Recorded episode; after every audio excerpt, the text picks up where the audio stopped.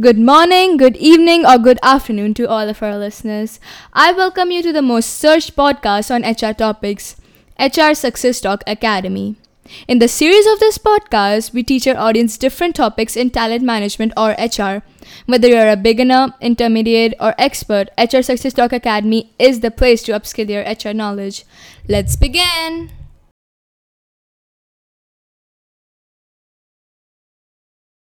Hi, my name is Rashmi Kumari. I look after talent management and organization development at Future Generali India Life Insurance. I'm happy to be sharing some of my views on emotional intelligence today. Let's begin with what is emotional intelligence? Emotional intelligence is the ability to be aware of our own emotions and manage them in, an, in a way that best suits the situation. Only when we are fully aware of our emotions, we'll be able to manage the way we react, respond, and also understand others' emotions well. Think of a day in general. We live in a digitally enabled world and we are constantly bombarded with information, news, notification, messages, and whatnot.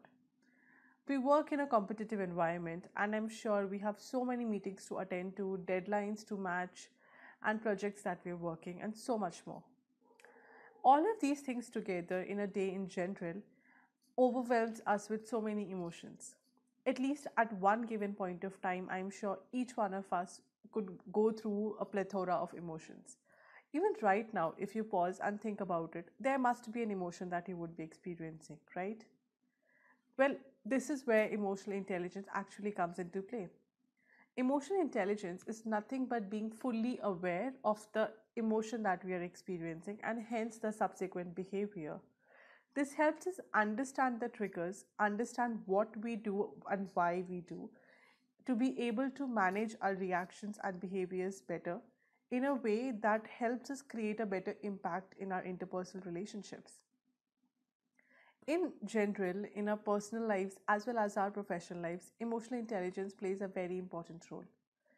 It not only helps us become better individuals, have better interpersonal relationships, but also works as a catalyst in our professional growth.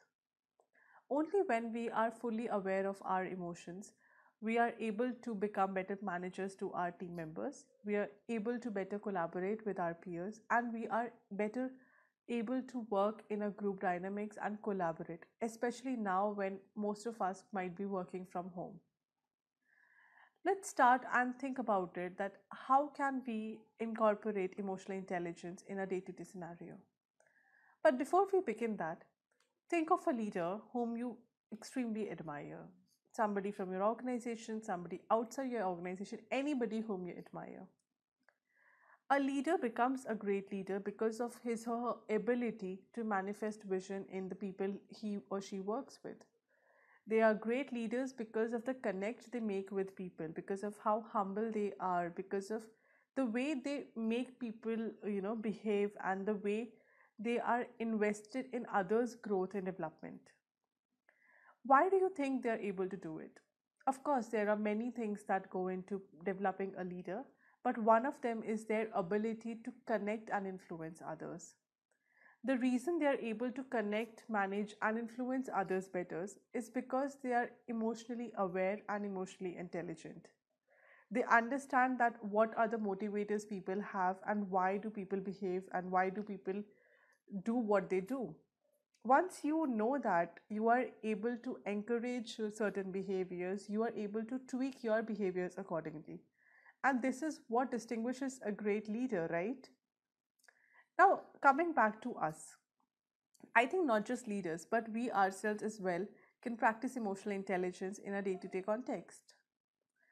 But before going on to the, how do we implement emotional intelligence, it's important that we fully know how to become more emotionally intelligent. To begin with, you can start by simply observing yourself more often. Start by consciously observing how you are behaving in certain situations. Try and understand the recurring patterns of your behaviors. This will help you understand what are your triggers and motivators. This will help you understand what do you say, what do you do in a particular situation. Once you've done that, sit down maybe in a, no, digital, a digitally off space, switch off your phone or something, whatever works for you. But try and reflect why you reacted in that manner. Once you've done the what part, that, you know, what did you say, what did you uh, do, and all of those things, come to the why part. What, uh, why did you behave and why did you react, to, uh, react the way you did? The second part is uh, more important when you are able to understand the meaning behind it. Once you've done it, great job done. Third step would be acknowledging it and accepting it.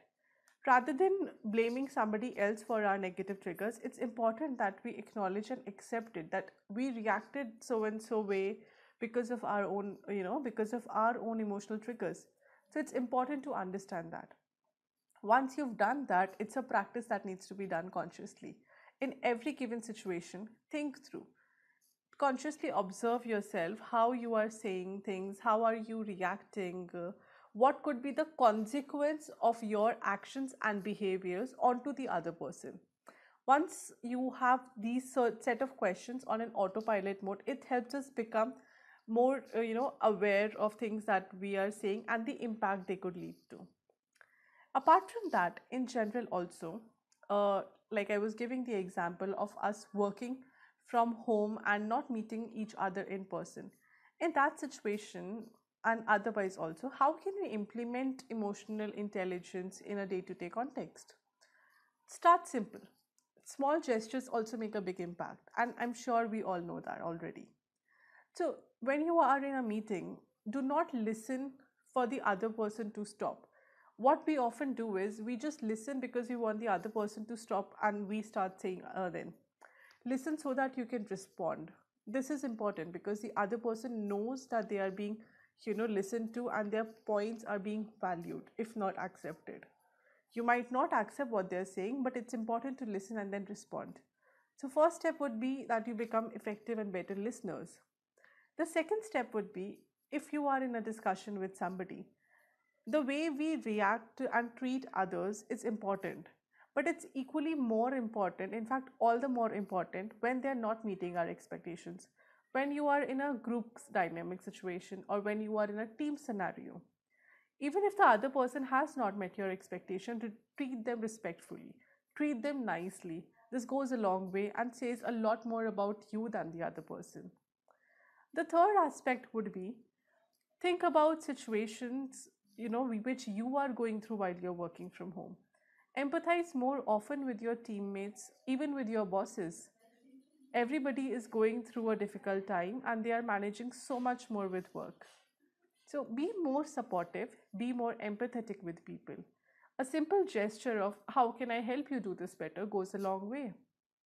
The fourth aspect would be say thank you more often. I personally feel that uh, sometimes we do take things for granted but a positive reinforcement or a positive gesture like thank you for helping me. Thank you for going out of your way. Thank you for giving me the details timely. It helps. It creates a positive impact and uh, creates a positive affiliation with your name in person's mind. The last step would be just offering to help more often and not just by saying but doing it more when you know that you can extend help to somebody, do it without hesitation. It's important that sometimes we go out of our ways, even, you know, uh, even without letting the other person know or uh, doing uh, big gestures. I think these simple steps are something uh, which we can manifest in our day to day behaviors and it helps us uh, build strong relationships with others and be more mind- mindful in the way we treat others. Thank you so much. Uh, lastly, please understand that emotional intelligence is not a crash course that we all can work with. It's a practice and it requires patience. So I hope you all invest your time into it. Thank you so much.